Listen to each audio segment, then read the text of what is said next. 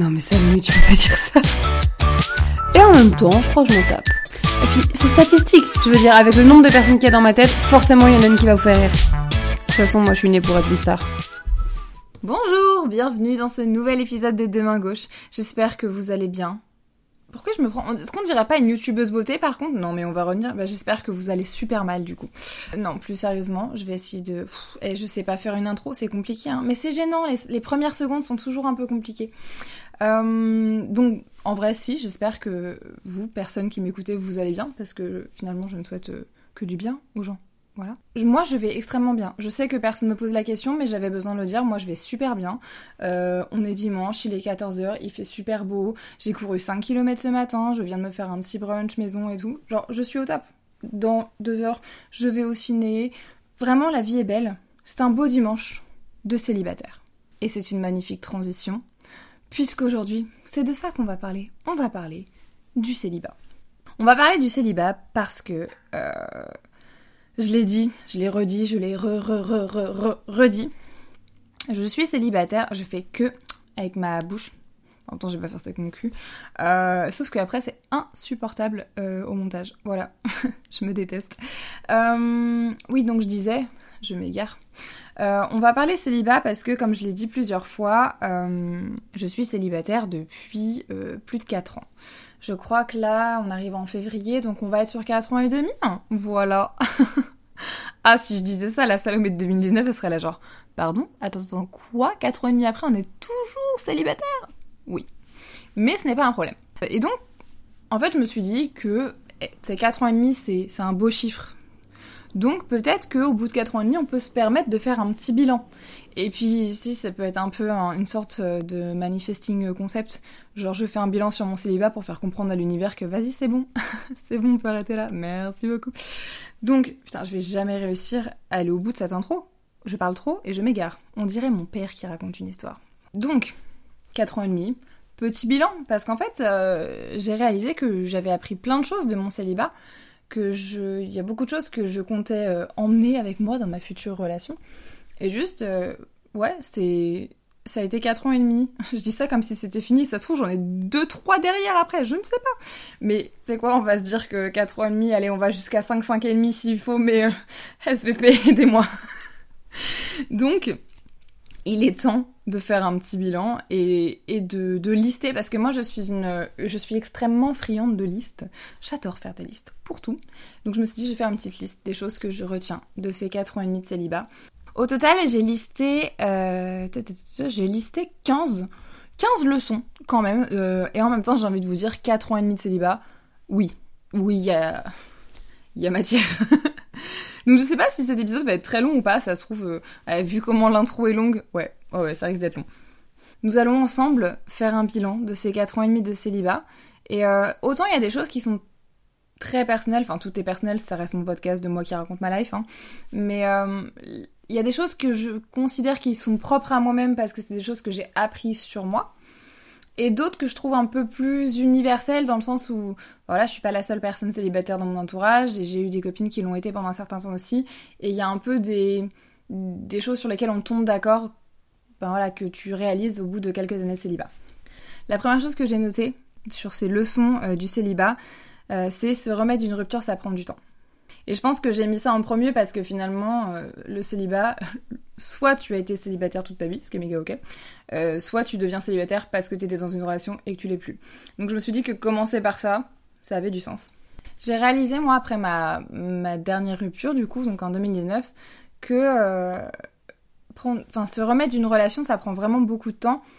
Parce que tu te remets, je trouve que tu te remets à la fois de la relation et de la rupture. Enfin, en tout cas, pour moi, c'était le cas parce que la relation avait été horrible. Donc forcément, j'ai mis du temps à m'en remettre. Et, euh, et, en fait, c'est plusieurs phases. C'est-à-dire qu'il y a eu la phase de je me remets de la rupture en tant que telle, de bah je suis toute seule pour la première fois, ça fait trop bizarre, c'est trop dur, bah je voulais pas qu'on se sépare, c'est chiant, etc. Et après, moi, j'ai eu toute une phase de me remettre de la relation, dans le sens où j'ai dû il a fallu que je comprenne que ce que j'avais vécu c'était pas ok, que que je vraiment que toutes ces infos montent au cerveau un petit peu et euh, il y a eu tout un tout, tout, un long travail de se reconstruire après une relation toxique, ce qui fait que ça, je pense que tout ce cheminement-là, il a bien pris deux ans. Et, et puis en plus, j'ai non seulement je me suis séparée de cette personne-là, donc que j'avais appelée Brad, il me semble, mais j'ai aussi en fait, vu que j'avais enchaîné très vite ma relation, donc ma très longue relation, mon premier amour Troy, avec la relation avec Brad derrière, euh, je pense que j'ai fait un espèce de, de deuil commun des deux relations en même temps, que j'avais pas eu le temps de faire en fait, après ma relation avec euh, Troy. Donc du coup, je me suis retrouvée à un peu faire le deuil de deux relations en même temps, c'était assez spécial. Et puis surtout, euh, comme je l'ai dit plusieurs fois, moi j'avais jamais été célibataire, j'avais jamais habité seule. Et du coup, ça, ça a été un très très très long travail. Et euh, pendant un an, je pense que j'ai vraiment eu le sentiment d'avancer à tâtons, de juste me chercher énormément. Je savais pas ce que je voulais, je testais des trucs. J'ai fait des dates Tinder, dont j'ai parlé dans les épisodes précédents. J'ai testé de nouvelles choses, j'ai fait, j'ai testé de nouveaux sports, des, des trucs qui sont dans ma routine aujourd'hui, mais juste je savais pas qui j'étais sans être en couple. J'ai tellement été habituée à m'adapter à la personne avec laquelle j'étais que moi toute seule je savais pas ce qui était ce qui était vraiment moi ou ce qui était la Salomé des relations précédentes. Et du coup ça m'a pris vraiment beaucoup beaucoup beaucoup de temps euh, avant de trouver cette personne là que je suis aujourd'hui. Personne incroyable. Voilà. Euh, et puis ça m'a pris une autre année supplémentaire pour, euh, je pense, m'ouvrir à nouveau et être capable de de ressentir quelque chose de nouveau. Je pense que, enfin, vraiment, mon, j'allais dire mon cœur, mais c'est très, c'est très cliché, mais c'est vrai, c'est que mon cœur a vraiment pris beaucoup de temps pour, euh, pour cicatriser et que pendant un an et demi, deux ans, un an et demi du coup, euh, j'ai rien ressenti pour qui que ce soit. Et pourtant, j'ai eu des dates, j'ai eu une espèce de relation, etc. Mais juste, je, il y avait rien qui se passait en moi, vraiment, ça réagissait pas. Et c'est au bout d'un an et demi que j'ai quand j'ai fréquenté du coup celui qu'on a appelé James dans l'épisode précédent, euh, le mec euh, qui voulait pas être en couple mais qui voulait qu'on fasse tout comme, un couple là, lui j'ai développé des sentiments pour lui pour le coup. J'ai pas été amoureuse mais ça on y reviendra après. Euh, mais j'ai développé des sentiments et c'était la première fois depuis ma rupture que je développais des sentiments pour quelqu'un parce que j'avais pas. j'ai pris vraiment beaucoup beaucoup de temps pour pour me remettre de ma rupture et il y a un peu je trouve que il y a un peu cette pression des fois, euh, sais, cette phrase To get over someone, you get to get under somebody else. Pourquoi je suis une connasse comme ça la, phrase donc en français qui est pour te mais du coup ça marche pas en français parce que c'est pour se remettre de quelqu'un faut passer en dessous quelqu'un d'autre. Et, je trouve ça marche mieux en anglais. Excusez-moi je suis une connasse. Voilà. Euh, mais euh, il y a un peu ouais cette pression de bah allez faut y retourner allez bon ça fait trois mois c'est bon nanani nanana. Genre non tu peux prendre 5 ans à te remettre d'une rupture si ça enfin si, si c'est ce dont tu as besoin. Et il y a c'est aussi OK de s'être remis d'une rupture en un mois. Enfin il n'y a pas de règle. Mais euh, moi je sais que pour moi ça prend du temps. À partir du moment où je me suis attachée à quelqu'un même des ruptures euh, mineures comme euh, j'ai eu avec James où on n'était pas vraiment ensemble mais on s'est fréquenté pendant 3 mois il y avait des sentiments etc j'ai mis 6 mois à m'en remettre. Et pourtant c'était une relation que de 3 mois. Mais juste voilà quand je m'attache à quelqu'un je prends du temps à m'en remettre. Et ça, c'est bah, c'est quelque chose que j'aurais pas pu savoir sur moi si j'étais pas passée par une rupture. Deuxième chose que j'ai appris euh, de mon célibat et de tout particulièrement des, des non-relations que j'ai eues ces quatre dernières années, euh, ces, petits, ces petits types de relations là dont on a parlé dans, dans l'épisode précédent, euh, ce que je retiens de tout ça, c'est que je suis méga ok avec le coup d'un soir. Mais les trucs réguliers où tu fais des câlins devant Netflix, mais t'es pas ensemble, non, ça je, ça je peux pas. J'ai testé ça plusieurs fois. Et je me suis déjà fait cette réflexion, puis j'y, suis retournée quand même, parce que voilà. Mais maintenant je sais qu'en fait c'est, c'est, je suis très tout ou rien comme personne. Et, euh, et dans ma façon de traiter mes relations, c'est très vrai aussi. C'est soit c'est un truc d'un soir et on se revoit pas derrière et voilà, ça a pas de conséquences, on s'en fout, c'était bien, on avait envie tous les deux, merci, au revoir. Soit on débute une vraie relation. Mais je, je fais plus d'entre deux. Je suis pas la meuf chill que tu peux voir de temps en temps, genre ouais, on s'écrit un peu, on se voit, on couche ensemble, puis après on se calcule pas pendant 2-3 semaines, et puis après on se revoit. Genre, non, ça je sais pas faire. Enfin, vraiment, je. J'ai essayé ce genre de choses, je. J'ai testé plusieurs fois, et, et c'est un entre-deux qui me convient pas parce que au fil du temps, je m'attache, que je le veuille ou non. Alors, j'ai des exceptions à ça, mais globalement, je vois la personne que j'ai fréquentée six mois l'année dernière bah, gérer les deux, trois premiers mois. Au bout du quatrième, cinquième mois, j'étais en mode, euh, je crois que, je crois que je m'attache un peu quand même. Et voilà, il y a des gens pour qui ça fonctionne très bien, moi ça fonctionne pas. Juste à force de voir la personne et puis surtout quand tu partages plus que du sexe parce que j'ai eu un plan cul régulier pour le coup pendant trois mois euh, il y a trois ans et, euh, et, là pour le coup il y avait tellement rien, on partageait vraiment rien donc du coup c'était plus facile. Là la personne que j'ai fréquentée l'année dernière, on cuisinait ensemble, on regardait, on regardait des séries, on s'écrivait quand on se voyait pas et enfin c'était c'était quelqu'un de cool avec qui ça se passait bien, etc. Donc forcément, au bout de cinq mois, ouais, je me suis attachée. Et, et du coup, je, je sais maintenant que je veux plus de cet entre-deux-là. Et voilà, ça veut pas dire que euh, je rencontre quelqu'un, je veux qu'on se marie le lendemain. C'est pas, pas l'idée du tout. Mais juste, je sais qui je suis, je ne suis pas une meuf chill. Pas une meuf à qui tu peux dire, euh, eh, vas-y, on verra bien, on tente, on sait pas. Non. Non, c'est moi j'ai moi j'ai des questions, je veux des réponses en fait, et je veux que ce soit clair. Et, et puis voilà, et si c'est pas ce que veut la personne en face, bah ça fait du tri direct et on évite de se faire du mal, du mal pour rien parce que, enfin, de mon expérience, je sais que c'est pas vrai pour tout le monde, mais pour moi, la personne en face, elle changera pas d'avis. Si tu t'es mis d'accord sur un type de relation à la base, c'est parce que c'est ce que la personne veut et alors effectivement, moi j'ai changé d'avis, ça peut arriver à la personne en face, etc. Mais ça m'est jamais arrivé. Voilà. Donc je pars du principe que bah c'est soit on est d'accord tous les deux sur la même sur, le fait qu'on débute une relation, soit euh, c'était très bien une soirée mais merci au revoir. Voilà. Troisième chose euh, méga cool que j'ai découvert euh, à travers mon célibat, c'est que oui, on peut fêter la Saint-Valentin sans être en couple et ça peut être un super moment. Depuis que je suis célibataire, je fais la Saint-Valentin ou alors le Valentine's Day version anglaise américaine. mais c'est un truc que vraiment J'adore. Je le fais quasiment tous les ans avec ma meilleure pote et ma petite sœur. Et à chaque fois, c'est un super moment. On se retrouve, on cuisine, euh, on cuisine des trucs qu'on kiffe. Euh, selon les années, selon si c'est le soir ou une fois on a fait ça sous forme de brunch, etc. On se regarde un film ou, ou juste on discute, on fait, on, écoute de la musique et tout. Et c'est toujours un super moment. Et vraiment, je, moi, je suis quelqu'un qui aime beaucoup les trucs un peu, euh, qui aime beaucoup ritualiser les choses. Je sais pas si ça existe comme mot, mais voilà. Le truc chez moi, c'est que j'utiliserai n'importe quelle occasion pour en faire une célébration. C'est-à-dire que si c'est la Chandler, je vais faire une soirée crêpe. Si c'est, euh, je sais pas, c'est Halloween, bah forcément je vais, je faire Halloween. Si c'est, euh, je sais pas, je dis n'importe quoi, la journée nationale des célibataires, je vais organiser un truc. Enfin, vraiment, tout est bon pour faire la fête chez moi. Et quand je dis fête, c'est pas se bourrer la gueule et sortir en soirée, c'est juste faire un repas, réunir les gens que t'aimes, etc. C'est vraiment quelque chose que j'aime profondément. Et du coup, la Saint-Valentin, pour moi, c'est l'occasion parfaite. Et du coup, euh, bah, ça fait 4 ans que je fais ça. Il y a, je sais plus, je crois que c'est en 2020. On avait fait ça sous forme de brunch. J'avais été acheter des petits cupcakes, euh, des petits biscuits en forme de cœur, etc. L'année dernière, on a fait ça chez moi aussi. On a fait un dîner où j'avais fait euh, des pizzas en forme de cœur et, et on s'offre des chocolats, on s'offre une rose, etc. Et c'est, c'est, c'est un super moment et ça, ça te rappelle que, voilà, c'est, tu peux être célibataire et kiffer faire la Saint-Valentin parce que finalement c'est la fête des amoureux, ouais, mais c'est surtout la fête de l'amour, la fête des gens qui s'aiment. C'est surtout une fête commerciale, soyons clairs. Mais euh, encore une fois, moi je, moi, je suis une grosse pigeonne. Moi le marketing, je fonce dedans la tête la première. Pourtant, j'ai étudié le marketing et la communication. Mais je suis une grosse victime. Voilà. Et j'adore, voilà, j'adore célébrer la Saint-Valentin, même célibataire.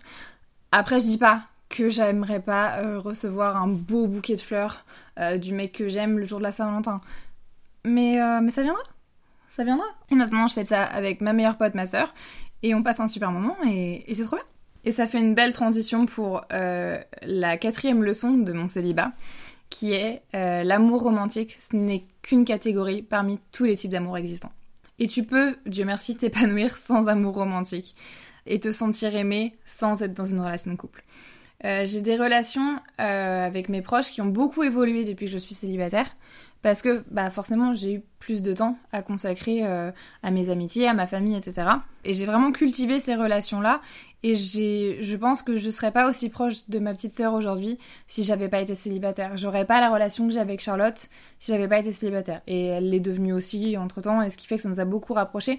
Je pense que le célibat, effectivement, il ferme la porte à l'amour romantique pendant quelques temps, mais il ouvre la porte à plein d'autres types d'amour que tu peux prendre vachement plus le temps de, chérir et d'enrichir, etc. Et c'est quelque chose qui est vraiment très très important pour moi dans ma vie aujourd'hui. C'est de faire attention à ces relations-là et je sais que ça changera forcément un petit peu le jour où je serai en couple parce que j'aurai forcément un peu moins de temps, etc. Mais je veux mettre un point d'honneur à ne pas devenir cette personne qui, une fois qu'elle est en couple, disparaît. et vraiment continuer à bah vraiment ouais à prendre soin de ces relations là parce que elles sont hyper précieuses et que elles font que aujourd'hui je suis heureuse dans mon célibat aussi parce que justement je me sens aimée, je me sens entourée par toutes ces personnes là qui qui sont euh, aussi importantes pour moi que pour elle être quelqu'un avec qui je suis en couple. C'est pas les mêmes types de relations mais ça veut pas dire qu'il y a une, une hiérarchie en fait. Et vraiment j'ai l'impression d'avoir euh, ouais redécouvert des relations vraiment en étant célibataire et euh, et, et c'est trop bien. c'est vraiment trop bien. Je, je me sens vraiment très, très, très reconnaissante de mon entourage et d'à quel point je suis aimée, entourée et chérie. Je me sens complète grâce à tout ça en fait. Et je sais que j'ai pas de vide dans ma vie parce que je le comble moi-même avec euh, tout ce que je m'apporte en tant que personne, etc. Par ce que mon entourage m'apporte aussi. C'est vraiment un tout et c'est super important. C'est super important de ne pas valoriser uniquement l'amour romantique, mais de se dire que il y a plein de façons d'être aimé, il y a plein de façons d'aimer les gens, et euh, non, t'as pas besoin d'être en couple avec euh, quelqu'un pour te sentir aimé. Cinquième leçon, non, tu ne dois pas baisser tes standards. On m'a déjà plus ou moins sous-entendu que peut-être si j'avais un peu moins de standards, euh, bah je serais pas célibataire. Et c'est une réflexion qui me rend folle.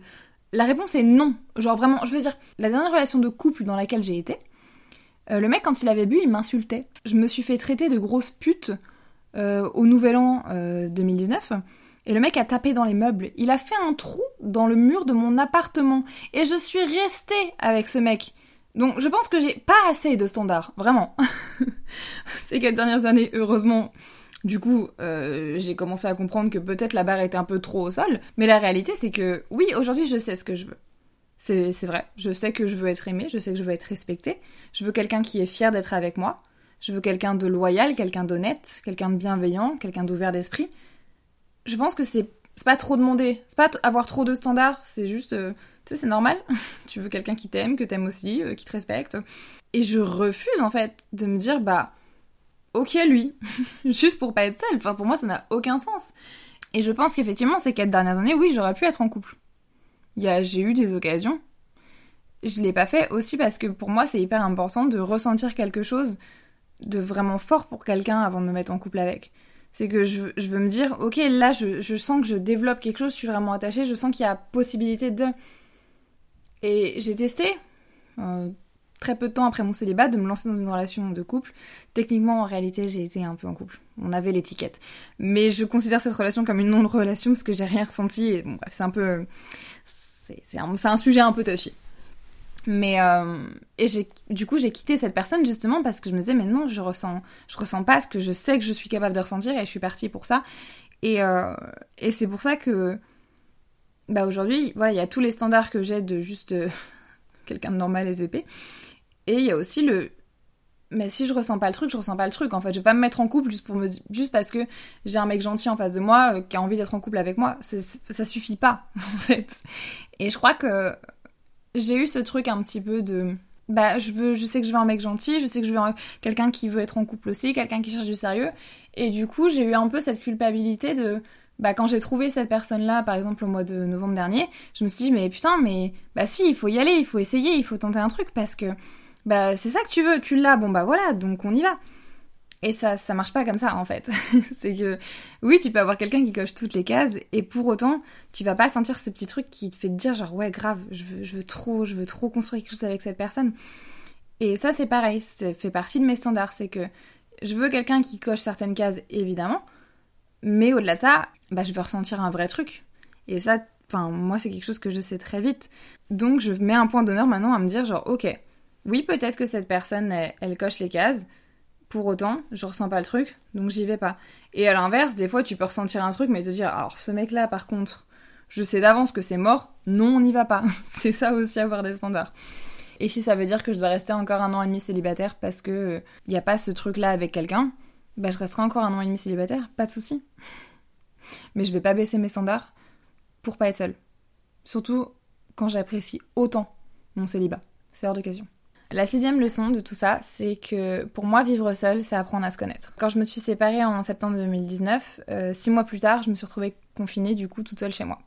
Et sur le coup, ça a été très très dur parce que comme je l'ai dit, moi j'avais jamais vécu seule, j'avais jamais vraiment été célibataire et ça a été très très violent de me retrouver vraiment 100% seule, coincée chez moi. Et en même temps, je considère ça comme une bénédiction parce que euh, j'ai été obligée en fait de prendre le temps pour moi, de prendre le temps de me connaître, de vraiment apprendre à apprécier ma propre compagnie.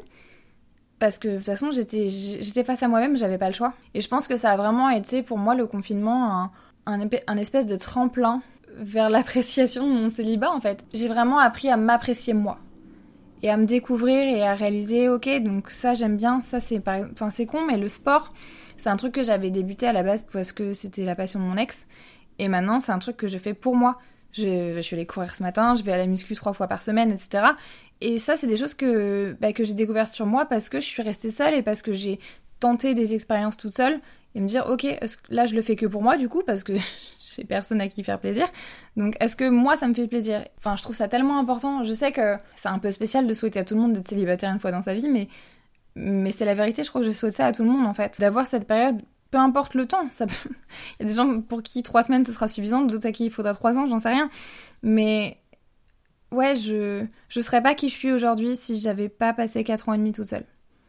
Je saurais pas apprécier autant ma personne si j'avais pas été célibataire pendant des années. Et euh, en fait, d'être célibataire, ça m'a appris à, à, être fière de moi et à me complimenter moi toute seule parce que je pense que j'ai j'ai cherché ma valeur dans le regard de la personne avec laquelle j'étais pendant des années. Et quand cette personne n'a plus fait partie de ma vie, j'ai eu un peu ce truc de OK, on fait quoi? On... Enfin, on va la chercher où en fait cette reconnaissance? Et il a fallu que j'aille la chercher en moi. Et aujourd'hui, je suis Enfin, je suis hyper fière de qui je suis, en fait. je suis hyper fière de moi quand je vais courir 5 euh, km le dimanche matin. Je suis hyper fière de moi quand je suis capable de dire à ma boss, ok, vas-y, laisse-moi faire, je vais prendre la parole, je vais la faire à la presse, etc. Ce que j'aurais pas fait il y a quelques années. Je suis hyper fière de moi quand je prends le temps de me cuisiner un petit plat et de passer une soirée toute seule chez moi, tranquille, et de kiffer ce moment-là, ce qui était pour moi une torture il y a quelques années. Et euh... ouais, je suis vraiment fière de qui je suis et de qui je suis devenue, surtout quand je regarde 4 ans en arrière. Enfin, pour moi, cette période-là, elle était nécessaire. Est-ce qu'elle devait durer 4 ans et demi? J'ai un doute. Mais bon, de toute évidence, si je suis encore célibataire aujourd'hui, c'est que j'ai pas fini d'apprendre. Et je pense que tu peux apprendre sur toi en étant en couple, il y a pas de souci.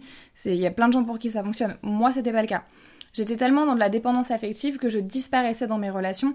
Et si je voulais apprendre à me connaître si je voulais m'épanouir moi en tant que femme et apprendre à me découvrir et juste devenir moi-même finalement, il fallait que je sois célibataire. J'avais pas le choix. Et je pense que comme ça, j'ai construit des bases extrêmement saines et quelque chose de d'assez indestructible qui fait que je suis persuadée que le jour où je serai de nouveau en couple, je justement, je disparaîtrai pas dans cette relation parce que j'ai construit trop de choses avec moi-même et que maintenant je sais qui je suis, je sais ce que je veux, je sais ce que je vaux et euh, je suis capable de mettre des limites, je suis capable de dire non, je mérite ça, ça et ça, donc ça tu vas me le donner, sinon c'est ciao. Et, euh, et j'aurais jamais pu faire ça si j'avais pas passé autant de temps seule. Et je trouve vraiment que d'une certaine façon, mon célibat ça a été une vraie bénédiction. C'est pas facile tous les jours, soyons clairs, mais je trouve ça très très précieux. Ce que j'ai appris sur moi, c'est super précieux et c'était nécessaire. Tout ça, ça m'amène à la leçon numéro 7.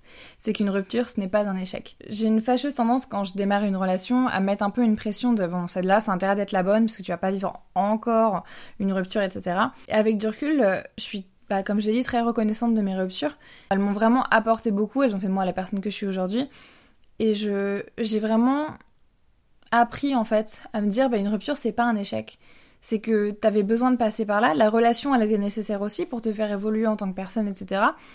Et je pense sincèrement aujourd'hui que deux personnes peuvent être faites l'une pour l'autre à un moment T et ne plus l'être après sans que ce soit sans que ce soit un échec.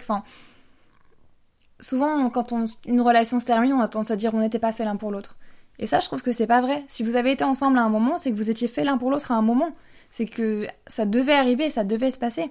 Effectivement, vous l'êtes peut-être plus aujourd'hui, parce que vous avez pris des chemins différents, parce que voilà, une personne a évolué d'une certaine façon, etc.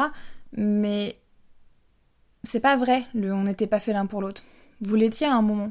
Juste peut-être à un moment t'arrives à un point de rupture. Et je pense que c'est très vrai pour moi, notamment pour mon premier amour, où il m'a appris énormément. Cette relation m'a appris énormément. Elle m'a fait beaucoup de mal, je pense qu'elle lui en a fait aussi. La rupture lui a fait beaucoup de mal. Et puis, le pauvre, il a, il a passé six ans et demi avec la version de moi euh, qui n'était pas en thérapie, qui n'avait pas travaillé sur elle-même, etc. Donc, il n'a pas été en couple avec la meilleure version de moi non plus. Pour autant, je suis très très reconnaissante de cette relation. Et la relation d'après, aussi toxique et destructrice qu'elle ait été, je pense qu'elle a fait de moi la personne que je suis aujourd'hui. Et vraiment, je, trouve maintenant qu'une rupture, c'est pas un échec, c'est, c'est des leçons c'est jamais facile, mais ça fait partie de la vie en fait. Voilà, maintenant j'essaie de me dire que même si j'aspire à être en couple et à me dire que ça va durer toute la vie, que ce sera la bonne personne, etc., je suis un peu plus dans cette optique de ça durera le temps que ça durera. Tant que ça me rend heureuse et que ça le rend heureux ou que ça la rend heureuse, on sera ensemble et on sera bien. Et y a un moment où nos chemins doivent se séparer, ce sera pas un échec. Juste on aura fait un petit bout de nos vies ensemble et on chérira ce petit bout de vie pour le restant de nos jours, mais juste bah, on passera à autre chose. Et euh, après, je dis ça parce que j'ai pas vécu de grosses ruptures depuis longtemps. Je sais à quel point c'est nul. Je me souviens à quel point ça fait mal. Mais c'est pas un échec. Et moi qui me mets beaucoup de pression à, essayer de tout réussir dans ma vie, ça a été un vrai, un vrai truc à assimiler de c'est pas un échec. Une séparation, c'est, c'est la fin d'un chapitre, mais c'est aussi le début d'un autre. Méga cliché comme phrase, hein. mais c'est vrai. Voilà, c'est une fin de relation. C'est tout. C'est une porte qui se ferme, c'est d'autres qui s'ouvrent et, et il faut essayer de le prendre avec philosophie. Encore une fois, dit la meuf dont la dernière rupture remonte à 4 ans et demi. C'est facile de dire ça. Mais, euh, mais du coup, je peux me permettre maintenant. Ma huitième leçon. Celle-là, je l'aime bien. Celle-là, elle me plaît beaucoup. C'est euh, si quelqu'un est fait pour être dans ta vie, alors il y sera. Et à l'inverse, si quelqu'un n'est pas fait pour être dans ta vie, tu pourras faire tout ce que tu veux, la personne ne restera pas. Mon exemple parfait pour ça, euh, c'est Bob. Parce que, euh, comme je l'avais un peu expliqué euh, dans, je sais plus dans quel épisode, j'en avais un petit peu parlé. Donc quand on s'est rencontrés en Australie, on a vécu, on a vécu une dizaine de jours ensemble, etc. Je suis repartie en France, on a gardé contact jusqu'au moment où je l'ai bloqué. Vraiment, c'était bah il y a un an. Il y a un an, je l'ai bloqué. Euh, j'ai supprimé de, je l'ai supprimé tous mes réseaux sociaux, enfin ceux où je l'avais. Je l'ai bloqué complètement et euh, voilà, j'ai envoyé mon pavé, j'ai disparu. Vraiment, j'ai disparu. Euh, et il y a un peu ce truc de bon bah, c'est le point de non-retour en fait. Je l'ai bloqué pendant six mois et au mois de juin, je lui ai envoyé un message random en mode Hey, bonsoir, c'est moi. Euh, je vais en Thaïlande cet été, c'est pas si loin de l'Australie. Peut-être tu veux qu'on se voit, mais peut-être pas, mais vas-y, c'est pas grave. Enfin, salut, j'espère que tu vas bien. Un message un petit peu confus finalement, mais euh, voilà, assez, euh, assez représentatif de, de, ce qui se passe dans ma tête. Et j'avais renvoyé ce message en me disant, je vais prendre une bonne claque dans la gueule, parce que en réalité, il était toujours un petit peu dans ma tête. Enfin voilà, j'y pensais et je me suis dit, il faut, il faut prendre la claque. Moi, je suis, je suis euh, une fervente défenseuse des claques. Pas uniquement de claques mentales, évidemment. je suis pas pour la violence physique. Euh, mais euh, voilà, c'est ce que j'ai fait dans d'autres relations où je suis allée renvoyer un message pour qu'on me dise une bonne fois pour toutes non. Et une fois que le non est bien pris dans la tronche, hop, on avance. Et c'est systématique chez moi, c'est comme ça que j'avance. donc je lui renvoie ce message en me disant, voilà, il va me dire t'es bien mignonne, mais tu sais tu m'as bloqué il y a six mois, on s'est pas parlé pendant six mois, on s'est pas vu depuis neuf mois ton message il est chelou, tu vois. Et, euh, contre toute attente, euh, bah, il m'a dit qu'il était très content d'avoir de mes nouvelles et qu'il savait pas trop ce qu'il faisait cet été, mais peut-être. Et puis il est venu. Et on s'est vu. Et on a passé 20 jours ensemble. Je parle de cet exemple parce que pour moi, il est, il est hyper parlant en fait. C'est que si quelqu'un doit être dans ta vie, peu importe ce que tu feras, il y sera peut-être qu'on se reverra jamais après. Enfin là, je parle de, je parle de ce moment T de on s'est retrouvé en Thaïlande, etc. Peut-être que on se reverra jamais et que nos chemins se, se sont séparés en Thaïlande et qu'ils se, se recroiseront jamais après. J'en sais rien. Mais à ce moment-là, il devait être dans ma vie. On devait se revoir, c'était comme ça. Et j'ai pu le bloquer, j'ai pu ne pas lui parler pendant six mois, on a pu ne pas se voir pendant neuf mois, on a pu chacun vivre d'autres relations, etc. Et pour autant, on s'est retrouvés en Thaïlande. Et on a passé 20 jours ensemble. Euh, et, c'était génial. Et c'était pas amical. Donc, pour moi, c'est la preuve ultime de peu importe ce que tu fais, si quelqu'un doit être dans ta vie, il y sera. Et il n'y a rien que tu puisses faire qui le repoussera si cette personne est vraiment faite pour être dans ta vie. Et de toute évidence, s'il était fait pour être dans ma vie à ce moment-là, et donc, bah on s'est revus. Et le fait que je l'ai bloqué, qu'on se soit pas vu, qu'on soit à 17 000 km l'un de l'autre pendant des mois, bah ça a rien changé à tout ça. Et pourtant, c'est des grosses circonstances quand même. Et elles ont, elles ont pas changé l'issue. Et je trouve ça tellement parlant. Et ça me rassure vachement en fait pour mes futures relations de me dire mais tu l'as ta preuve que tu peux être toi-même à 100%, tu peux faire ce que tu veux, etc. Si quelqu'un doit être dans ta vie, il y sera dans tous les cas. Donc euh, chill, respire un grand coup. Et à l'inverse, je pense que tu peux être la meilleure version de toi-même. Tu peux être, euh, voilà, tu peux, enfin, en vrai, je parle juste de, de vécu, c'est que j'ai fréquenté donc quelqu'un pendant six mois l'année dernière. Et j'étais bon, les six mois on s'est fréquenté, j'étais dans la pire période de ma vie, soyons clairs. Mais euh, en revenant en revenant de Thaïlande, j'allais très bien, j'allais beaucoup mieux, etc. Et j'ai provoqué la conversation sur le pourquoi on n'est pas en couple en fait. Et euh, et j'avais beau être en tout cas à mes yeux, la version, la, meilleure version de Salomé qui a existé jusqu'à maintenant, c'est-à-dire euh, quelqu'un qui a été en thérapie, qui a travaillé sur elle-même, qui va bien, qui a un taf, qui est, bien dans sa tête, bien dans son corps, etc. Genre j'avais l'impression d'être vraiment la meilleure version de moi-même, et pour autant cette personne-là n'avait pas envie d'être en couple avec moi. et c'est bien la preuve que tu peux faire tout bien, et peut-être que la personne elle restera pas quand même parce qu'elle n'est pas faite pour être dans ta vie, elle n'est pas faite pour être avec toi, et ça, ne dit rien sur toi, ça ne dit rien sur ta valeur en tant qu'être humain, etc. C'est juste, c'est pas lui, c'est comme ça. Et ça aussi, j'essaie de faire la paix avec ce truc-là. Tu peux être la plus intelligente, la plus drôle, la plus belle, etc. Peu importe, si c'est quelqu'un qui est pas fait pour toi, il le verra pas tout ça. Ou il en sera conscient plus ou moins, mais juste, ça l'intéressera pas. Et c'est ok. Et ça aussi, il faut faire la paix avec ça. Et c'est, c'est pas évident, mais je pense que c'est nécessaire.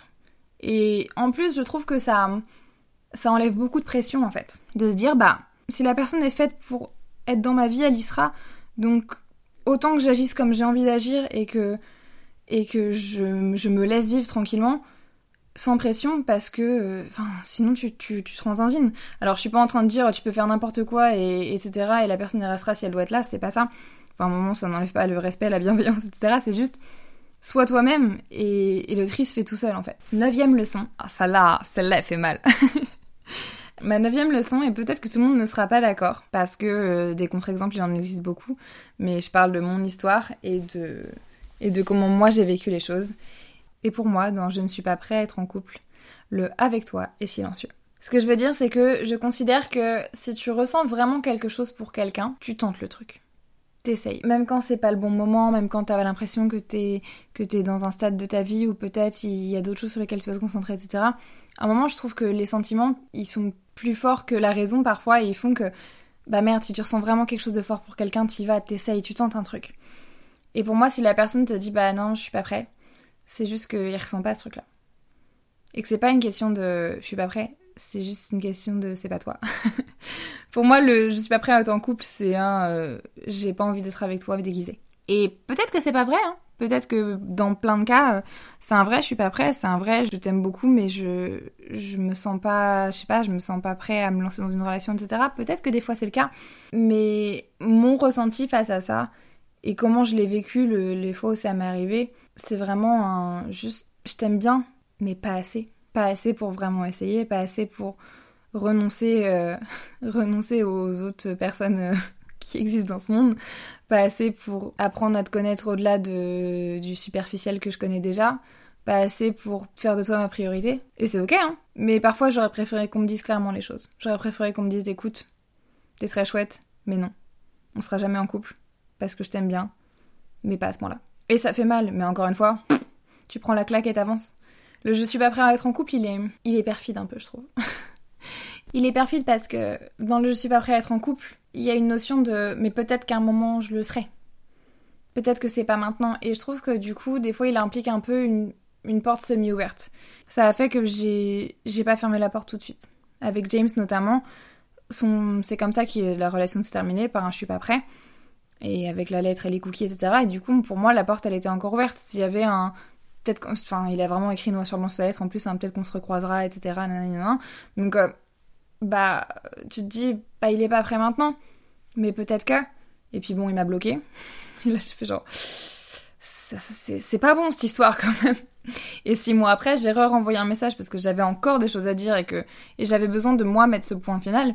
Et là, dans son message, il a été clair. Et il m'a dit, effectivement, j'avais pas de sentiment pour toi. T'étais cool, mais mais voilà, j'avais j'avais ma vie dans cette autre ville et j'avais pas l'intention de revenir. Et du coup, bah et bah il m'aurait fait gagner six mois de ma vie s'il me l'avait dit directement. Donc, quand vous savez que ce n'est pas juste une question de pas être prêt, mais que c'est juste une question de c'est pas la personne, et c'est ok, dites-lui. Dites-lui c'est pas toi. C'est comme ça. Et au moins, au moins la personne en face elle avance parce que flemme. Juste l'honnêteté, l'honnêteté, c'est tout, c'est basique, c'est simple, mais pour autant, c'est pas évident pour tout le monde. Hein. Dixième leçon euh, de mon célibat, très importante celle-ci.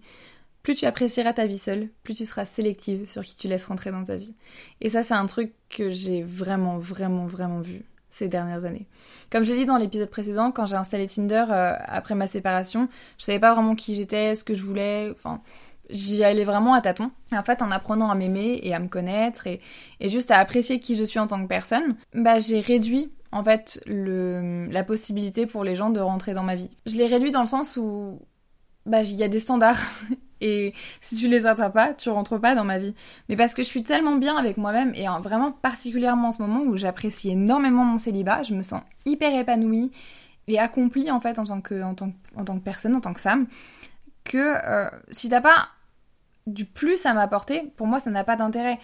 Mon temps est précieux, ma vie est, est déjà bien remplie et du coup je fais attention à qui je donne mon temps et à comment comment je le distribue et euh, et j'ai pas envie de perdre du temps pour quelqu'un qui ne m'apporte rien et qui euh, voilà qui, qui, n'a pas de plus en fait à apporter à ma vie. Je suis déjà tellement entourée et tellement bien avec les gens qui sont dans ma vie que bah pour y laisser entrer quelqu'un de plus bah il faut vraiment valoir la peine quoi. Et je dis pas ça de façon prétentieuse ou quoi que ce soit c'est juste je suis bien avec moi-même. Je suis, je suis vraiment bien, je suis entourée, je suis aimée, j'ai, enfin voilà, j'ai des amis une famille qui sont absolument géniaux. Et du coup, euh, enfin quand t'as des mecs qui essayent de rentrer dans ta vie euh, en te balançant un message tous les trois jours, en te lâchant des vues et en considérant que c'est suffisant, bah non, en fait, genre, have you met me? Genre, je mérite plus que ça. Et si t'es pas capable de donner plus que ça, pas de souci, la porte est là. Merci, au revoir. Je, en fait, je, je sais ce que je veux, je sais ce que je vaux surtout. Et juste, bah, non. C'est non. Et, et vraiment, c'est tellement, c'est tellement satisfaisant comme sensation de se dire, mais moi, je suis bien avec moi-même en fait. Donc, c'est soit je rencontre quelqu'un qui me fait me sentir encore mieux et qui m'apporte vraiment sur le plan euh, émotionnel, etc. Qui, enfin voilà, qui, qui est dans la, sur la même euh, longueur d'onde que moi. Soit t'es pas capable de donner autant, et dans ce cas-là, bah pas de souci, mais juste t'as rien à faire dans ma vie. Je m'apporte beaucoup à moi-même en tant que, en tant que personne. Euh, je sais prendre soin de moi, je sais me faire plaisir, euh, je m'emmène en voyage, je m'emmène en date, je me fais des petits cadeaux, euh, je cuisine pour moi-même, etc. Enfin, je, je me montre, mon, mes langages de l'amour, je me les montre à moi-même. Donc si j'ai quelqu'un qui est pas capable d'en faire autant, si ce n'est plus pour moi, mais quel intérêt? Moi, je me donne déjà tout ça. Donc, sais, c'est comme si moi, je me, je me donnais un gâteau énorme tous les jours à moi-même et qu'il y a quelqu'un qui a essayé d'entrer dans ma vie en me balançant des miettes. Je suis pas un pigeon. Genre non, merci mais non. Donc euh, voilà, le célibat, vraiment, c'est euh, pour ça c'est génial. C'est que j'ai vraiment appris à apprécier mon temps seul et du coup maintenant, euh, bah c'est soit tu me déroules le tapis rouge, soit tu rentres pas dans ma vie et c'est pas grave parce que de base j'ai pas besoin de toi. J'ai l'air si prétentieuse. La onzième chose que je suis en train d'apprendre particulièrement en ce moment, euh, parce que justement ça fait 4 ans et demi, euh, ça fait un petit peu long quand même, euh, c'est que tu peux apprécier ton célibat et pour autant vouloir être en couple. Comme je disais, moi en ce moment j'adore mon célibat, j'adore ma vie et, et, je suis très très bien dans mon célibat. Pour autant, ça m'arrive d'avoir des jours sans, des jours où où j'ai envie d'avoir un partenaire, d'être, de me sentir dans une équipe, d'être avec quelqu'un avec qui je peux partager mon quotidien et des moments où j'ai envie qu'on prenne soin de moi et, avoir quelqu'un sur qui compter en fait. Et ces, ces moments-là, ils sont pas faciles à vivre, ils sont pas évidents à gérer quand tu regardes les gens autour de soi qui sont trop bien, qui sont trop amoureux et tout. Des fois, ouais, c'est humain de se dire, euh, bah, c'est quand mon tour à moi? Et aujourd'hui, je sais que ça fait pas de moi quelqu'un de désespéré. Je peux me dire, oui, je suis bien, mais j'aimerais bien avoir quelqu'un avec qui partageait ma vie quand même, ce serait quand même cool. C'est la semaine dernière où j'ai vraiment eu un soir où je suis rentrée et pour autant, j'avais pas mille trucs à faire, juste je suis rentrée et bah fallait faire une lessive, fallait faire à manger, fallait. Enfin. Et c'est tous ces trucs-là où je me disais, putain, j'adorerais avoir quelqu'un qui me dit, hé, t'inquiète, pour une fois, je gère. T'inquiète, pour une fois, je, moi, je m'occupe de toi. Et le truc, c'est que, bah, quand t'es seul, il y a que toi pour t'occuper de toi. Il y a personne qui prend soin de toi, il y a personne qui prend le relais les moments où toi t'as plus rien à donner. T'as pas le choix, t'as rien à donner, mais, mais il faut le faire quand même parce que bah personne le fera à ta place en fait. Et ça c'est parfois c'est lourd. Et ouais, il y a des moments où j'en chiale, tu vois, de me dire bah quand est-ce que ça m'arrive? Enfin, je veux dire, ça fait 4 ans et demi que je ne peux compter que sur moi. Alors comme j'ai dit, je suis entourée, etc. C'est pas le souci. Mais t'as quand même cette espèce de charge mentale sur ta vie en général qui fait que pour les petits trucs du quotidien, tu peux compter que sur ta gueule quand même. Et c'est long. Franchement, c'est long. Des fois, je me dis, j'adorerais pouvoir me dire, ah, je peux compter sur cette personne-là. Je peux, cette personne-là peut prendre le relais et peut être là pour moi et peut prendre soin de moi. Juste laisser quelqu'un s'occuper de toi de temps en temps. Quelqu'un qui va cuisiner pour toi, quelqu'un qui va t'organiser un date, ouais, quelqu'un avec qui partager des choses et, et juste, tu sais, des trucs basiques de juste tu rentres chez toi et t'as envie de raconter ta journée parce que ton collègue Michel il t'a saoulé, parce que ta boss elle a fait une réflexion que t'as pas trop aimé, parce que euh, t'as croisé quelqu'un dans le bus, oh là là trop drôle, faut que je te raconte. Et je rentre chez moi et en fait j'ai personne à qui raconter ça. Et tu vas pas appeler tes potes euh, juste pour leur dire bah tu sais pas ce qui s'est passé aujourd'hui parce que machin il a fait une faute dans le communiqué de presse. Tu peux pas faire ça parce que c'est des trucs du quotidien, c'est des trucs qui que tu partages avec la personne qui partage ta vie. et moi j'ai personne qui partage ma vie. Donc euh, ouais, des fois c'est des fois c'est lourd. Et pour autant, ça veut pas dire que je suis malheureuse, ça veut pas dire que je suis désespérée et que je suis aux abois et que je sauterais sur n'importe qui pour euh, avoir la bague au doigt, c'est pas le cas. Je suis bien seule. J'aime mon célibat, j'aime ma vie telle qu'elle est, mais oui, des fois j'ai envie d'être en couple. Aujourd'hui, j'apprends à me dire que c'est ok et je réalise que c'est deux choses qui ne sont pas incompatibles en fait. Bref, je crois que je crois que j'apprends l'indulgence en fait en ce moment. c'est surtout ça. Et j'apprends à être indulgente avec moi-même et à me dire Ok, Salomé, t'as le droit. T'as le droit de, pleurer parce que ce soir t'avais envie qu'on s'occupe de toi et que. Bah, y a juste ton chat qui est en train de se lécher le cul au milieu du salon, quoi.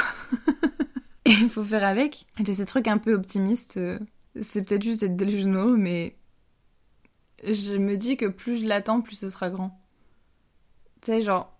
J'ai attendu le grand amour euh, pendant des années, mais putain, le jour où ça va m'arriver, ça va être incroyable, ça va être une histoire magnifique et géniale et, et j'y vais être tellement heureuse que et je vais me dire waouh ça valait tellement le coup d'attendre et s'il faut re-attendre pendant des années encore je le refais à 100% pour cette histoire là et ouais je, je me raccroche à ça donc euh, note à mon futur mari ou à ma future femme euh, la barre est haute hein. La douzième leçon de mon célibat, c'est que je sais très rapidement si je vais développer des sentiments ou non, et qu'il faut absolument que je m'écoute. C'est un truc que j'ai déjà plus ou moins évoqué dans l'épisode précédent, et que j'ai expliqué à demi-mot euh, en début d'épisode, c'est que j'ai parfois continué à fréquenter des gens en me disant mais vas-y, il est gentil, il coche toutes les cases, vas-y, ça va arriver, ça, va venir, ça va se développer au fil du temps. Et c'est pas le cas. Aujourd'hui, je sais que soit au bout de quelques jours, je, je sais déjà que je vais développer des sentiments, soit je sais que ça viendra jamais. Mais j'ai pas d'entre-deux. Ma seule exception à ça, c'est la personne que j'ai fréquentée du coup pendant six mois l'année dernière, où vraiment, comme je disais, les trois premiers mois ça allait et j'ai fini par m'attacher au fil du temps parce que bah on avait quand même une relation assez régulière et que bah il y a un moment où tu sais à force de, se faire des papouilles sur le canapé en regardant un film, ton cerveau il finit par dire mais attends, hein, on est en train de vivre un truc, euh, c'est, enfin ça ressemble vachement à un couple ce qu'on est en train de vivre quand même peut-être. Eh eh eh dis donc, tu serais pas en train de t'attacher toi? Bah du coup si. Euh, mais, sinon globalement, euh, ouais, je pense que c'est la seule histoire où j'ai développé des sentiments au bout de plusieurs mois. Sinon, euh, je pense à mon deuxième date avec James du coup. Je me souviens, on s'était vu une fois du coup dans le parc à côté de chez lui.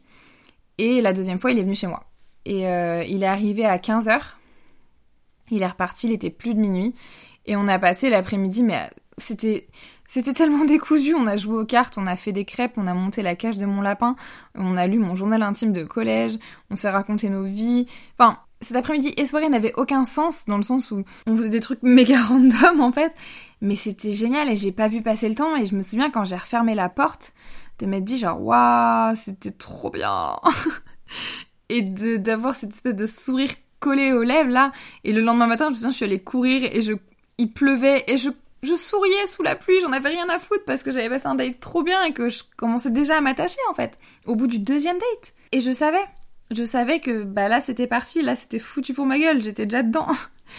Et à l'inverse, euh, la personne que j'avais rencontrée en novembre, on a fait pareil plusieurs dates, on s'est vu, on s'est vu deux fois Et le, troisième date, troisième et dernier date, du coup, euh, il est venu chez moi, on a regardé un film, c'était cool, et j'avais des potes qui venaient après, et finalement il est resté, et on a passé du coup bah, de, euh, je sais pas, 13h à 19h, euh, tout le dimanche ensemble, quoi. Et à l'inverse, à 19h, je voulais qu'il s'en aille. C'était trop, j'avais besoin d'être seule, je, je sentais que il fallait que je sois seule. Je, je voulais pas qu'il reste plus. Et ça m'a mis la puce à l'oreille, en fait, de me dire, hmm, quand je sais que je vais développer des sentiments, je suis pas comme ça. Je suis plutôt en mode, euh, s'il veut rester, il peut rester. D'ailleurs, il peut, il peut aller chercher son sac et rester pour les trois prochains jours, ça me dérange pas. Enfin, Bob, quand on s'est rencontrés, euh, il y a eu le premier, l'espèce de premier date où, où j'ai passé la nuit chez lui et je suis ressortie le lendemain matin un peu perturbée. Je sens que ça va pas être un coup d'un soir et je suis vachement perturbée par ça parce que je crois qu'à ce moment-là, j'étais Enfin, tu sais, j'étais en Australie, je savais que je restais pas, donc j'avais pas trop envie de vivre un truc compliqué. euh, ça s'est pas passé comme prévu. Mais, euh, mais dès le, bah, dès le lendemain, quand on s'est revus, bah, j'ai redormi chez lui, et puis la nuit d'après aussi. Et il y avait même pas de, de question de est-ce que j'ai envie ou pas? Enfin, c'était évident que je voulais passer toutes mes nuits avec lui. Et la seule nuit que j'ai passée dans mon auberge jeunesse, euh, bah, j'étais déçue. Parce que j'avais envie d'être avec lui. Et c'était quelqu'un que je connaissais depuis deux jours.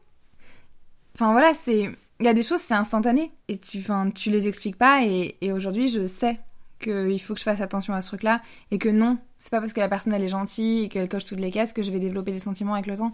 Ça marche pas comme ça. Si au bout de, de 3-4 dates, je sens qu'il se passe toujours rien, c'est probablement qu'il se passera jamais rien et qu'il faut mieux arrêter là en fait. Treizième euh, leçon, c'est que ta vie n'est pas moins importante parce que tu es célibataire. Ces dernières années, je me suis souvent entendu dire à ma boss Non, mais t'inquiète, je peux bosser tel week-end ou tel soir, et de toute façon, j'ai pas de vie, Et en fait, quand j'y repense, je me dis Mais c'est hyper violent. C'est vraiment, je considérais que parce que je n'étais pas en couple, ma vie avait moins de valeur, mon temps avait moins de valeur en fait, et que je méritais pas euh, la même chose en fait que quelqu'un qui était en couple, qui avait une famille, etc. Et ouais, ça faisait de moi une espèce d'humain de second rang. Tu sais, il y a les gens qui sont en couple, qui sont en famille, Enfin, qui, c'est comme euh, quand tu fais des vacances en groupe et que parce que t'es célibataire, toi tu dors sur le canapé au milieu du salon.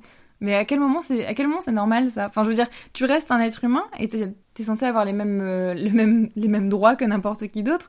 Et, et, vraiment, ça, c'est un truc que maintenant je me, je me mets des baffes internes en fait quand je, je suis à deux doigts de sortir des phrases comme ça. Je me dis non, non. Enfin, je, aujourd'hui, je sais que ma vie, elle est tout aussi importante que quelqu'un qui est en couple que faire du sport, regarder les frères Scott, voir des potes, prendre du temps pour moi, c'est avoir une vie aussi en fait. Et ça n'a pas moins de valeur parce que je le fais seul. Donc euh, maintenant j'apprends à dire bah non, non là je ne pourrais pas faire ça parce que j'ai prévu ça. Et c'est aussi important qu'avoir un mari et une fille euh, à la maison en fait. J'apprends à dire non et à accepter et à imposer le fait que bah, j'ai une vie aussi et qu'elle est tout aussi importante que n'importe qui. Mais globalement, la personne à qui je dois l'imposer, c'est moi, hein, plus que plus qu'autre chose, parce que personne m'a vraiment fait cette réflexion. C'est juste moi qui me suis appliqué ça tout seul. Et, euh, et du coup, je, je me le rappelle un petit peu. De, hé, hé, hé, ton temps est important, ta vie est importante, et, et elle ne sera pas plus le jour où tu seras en couple. Ça ne change rien, en fait. La quatorzième leçon, c'est qu'avoir peur, ça n'empêche pas d'avoir mal, donc autant prendre des risques. Ce que je veux dire là-dedans, c'est que quand t'as eu bien mal une fois, deux fois, tu finis un peu par pouvoir te protéger à tout prix et limite vivre dans une petite bulle en fait et que ça peut te faire passer à côté de plein de choses. Moi je suis comme je disais, je suis vraiment de la team prends la claque et soit t'avances soit t'auras une belle surprise et particulièrement après l'année compliquée qui a été 2023, je suis vraiment maintenant j'ai tellement souffert du fait de rien ressentir que maintenant je, je veux tout ressentir. Même les trucs qui font pas plaisir parce qu'au moins tu te sens en vie en fait. Et ouais, je, je, je veux prendre les risques et quitte à ce que ça fasse mal, en fait, je me sens Surtout que je me sens vraiment bien maintenant, je me sens vraiment mieux dans ma tête. Et je me dis, je suis assez forte pour surmonter les, les petits bobos qui arriveront si je, voilà, si je tente des choses. Parce qu'à un moment, en fait, je préfère tenter un truc et me dire, bon bah voilà, au moins je l'ai ma réponse. Et avancer que passer le restant de mes jours à me dire, et si? Et si je l'avais fait? Et si je l'avais tenté? Et je crois que je veux vivre que comme ça en fait, en évitant les et si. Et en les tentant tous, en tentant tout ce que j'ai envie de tenter et, et en me disant, bah ça marche, c'est trop bien, ça marche pas, j'avance. Et au moins, je, je ferme une porte, mais je la laisse pas entrouverte. Je veux pas de porte entrouverte. c'est. On va voir ce qu'il y a derrière. Bon, bah c'est nul, bah c'est pas grave. Ok, on ressort, on referme la porte, elle est fermée et on passe à une prochaine. En fait, je me dis que dans tous les cas, tu peux te protéger autant que tu veux, il y a des choses que tu peux pas empêcher. Tu peux décider que euh, il faudra pas tomber amoureuse parce que c'est pas le moment, tu l'empêcheras pas. Et t'auras mal quand même. Donc bah autant assumer à fond et tout vivre pleinement et se dire bah au moins j'aurais vécu. Donc euh, vas-y, on envoie le risky texte, on dit qu'on a des sentiments, on tente le tout pour le tout, on quitte son taf et on va vivre en Australie. et tu sais quoi, bah soit c'est trop chouette, soit on avance et on se dit bon bah voilà, j'ai tenté et c'est pas grave et c'est qu'il y a autre chose derrière. Je suis persuadée d'une chose, c'est que s'il y a un truc qui marche pas, c'est qu'il y a autre chose qui est prévu pour toi derrière. Donc c'est pas un échec, c'est une redirection, c'est tout. Quinzième et dernière leçon. Même si je crois que je vais faire un petit bonus parce que je viens de réaliser qu'il y a un truc que j'avais pas mis dans ma liste. Mais la quinzième, c'est tu as le droit d'avoir besoin des autres. Ce que je veux dire par là, c'est que durant ces 4 ans et demi, je suis un peu passée d'un extrême à l'autre. Euh, il y a 4 ans, je tombais systématiquement dans la dépendance affective dans mes relations amoureuses. Ce qui fait que, comme je le disais, je disparaissais dans mon couple et que j'oubliais un peu qui j'étais, quels étaient mes besoins, etc. Je, je vivais pour l'autre, je vivais pour exister dans le regard de l'autre, et je vivais pour combler les besoins de cette personne-là. Et mes psys à l'époque m'avaient averti que pour sortir de ce schéma-là, qui était très ancré en fait en moi, qui est lié à plein de traumas, etc., euh, j'allais devoir passer à l'extrême opposé sur du coup de l'indépendance, mais à un niveau euh, très très élevé. Et c'est vraiment quelque chose que j'ai senti, c'est que euh, j'ai eu une longue période où j'avais décidé que j'avais besoin de personne, que je ne pouvais et que je ne devais compter que sur moi-même. Mais pour tout. C'est-à-dire que des trucs très cons comme, euh, je sais pas moi, ramener mes 10 000 sacs de courses, j'avais ce truc de non, je ne demanderai pas de l'aide à personne parce qu'il faut que je le porte toute seule, parce que je suis une femme indépendante. Et tout était comme ça dans ma vie, que ce soit sur des gros projets, etc., ou des toutes petites choses du quotidien, je ne voulais compter que sur moi-même et je ne voulais demander d'aide à personne, sur tout. Aujourd'hui, je suis en train de trouver un équilibre un peu sain là-dedans. je suis contente d'en arriver, d'en arriver là. C'est pour ça que j'ai un peu espoir que tu sais, genre, j'ai toutes les leçons, je les ai apprises, vas-y, c'est bon, c'est fini. c'est vraiment, je j'aime être seule. J'adore voyager solo, j'aime aller au cinéma seule, je sais faire plein de choses toute seule. J'ai acheté mon appartement seule. Je sais que je suis capable de faire plein de choses toute seule. Je sais que je suis pas dépendante des autres pour plein de trucs. Et c'est trop bien. Mais je suis aussi capable d'admettre quand j'ai pas envie d'être seule. Je suis capable de dire à mes potes, hé, euh, là aujourd'hui c'est un jour sans, est-ce qu'on peut se voir? Ce que j'aurais pas fait il y a quelques années. Parce que justement, j'étais dans ce truc de il faut affronter la solitude, il faut. Non, il n'y a pas de il faut. Il faut t'écouter surtout en fait. Et c'est ok. Tu peux être, comme je le disais, bien dans ton célibat, être une femme indépendante, accomplie, etc. Et avoir des jours où tu as besoin de voir les gens. Avoir des jours où, où tu as besoin de l'aide d'une pote pour euh, faire telle ou telle chose, où tu as besoin que ton papa vienne t'aider à mettre tes radiateurs chez toi parce que ça tu sais pas faire. Et je suis capable de le dire, de dire, hé, j'ai besoin d'aide. Hé, là, je suis pas bien, j'ai besoin qu'on se voit, j'ai pas envie d'être seule. Ou il y a ce, je sais pas, il y a ce film-là qui sort au cinéma, celui-là, j'ai pas envie d'aller le voir toute seule, j'ai envie de le partager avec quelqu'un. Et ça, ça m'a pris du temps. C'est pareil, ça ça, j'ai pris beaucoup de temps à trouver cet équilibre-là. Et aujourd'hui, je sais que tu peux être une meuf euh, libre, indépendante, et avoir besoin des autres. Et dans tous les cas, je pense que c'est humain, on a besoin des autres, on a, on a besoin de ça, on est des êtres sociaux, et c'est nécessaire d'être entouré. On peut, on peut vivre en autarcie quelque temps, mais à un moment, on a besoin des autres. Et ça, c'est pareil. C'est vraiment un truc que je suis en train de d'accepter. Et ça fait du bien. J'avais noté que 15 choses dans ma liste, mais je viens de réaliser qu'il y a une 16e à laquelle j'avais pensé que j'ai pas noté. Et j'ai envie d'en parler un peu, même si ça va peut-être être un peu fouillis. C'est que de ces 4 ans et demi de célibat, il y a un truc que j'ai retenu que j'ai découvert surtout en fait, c'est que avoir des sentiments pour quelqu'un et tomber amoureuse de quelqu'un, c'est pas la même chose. Ces quatre dernières années, euh, j'ai eu des sentiments pour plusieurs personnes. J'ai développé des sentiments euh, au fil de relations que j'ai que j'ai développées, etc. Mais je suis tombée amoureuse une seule fois. Et aujourd'hui, je sais faire la différence entre, entre ces deux choses-là, et c'est quelque chose que je savais pas avant. J'avais tendance à dire que j'étais amoureuse très vite, ou que je tombais amoureuse très vite, parce que je confondais les deux. Et ça, c'est un truc que je, que je maîtrisais pas avant, en fait.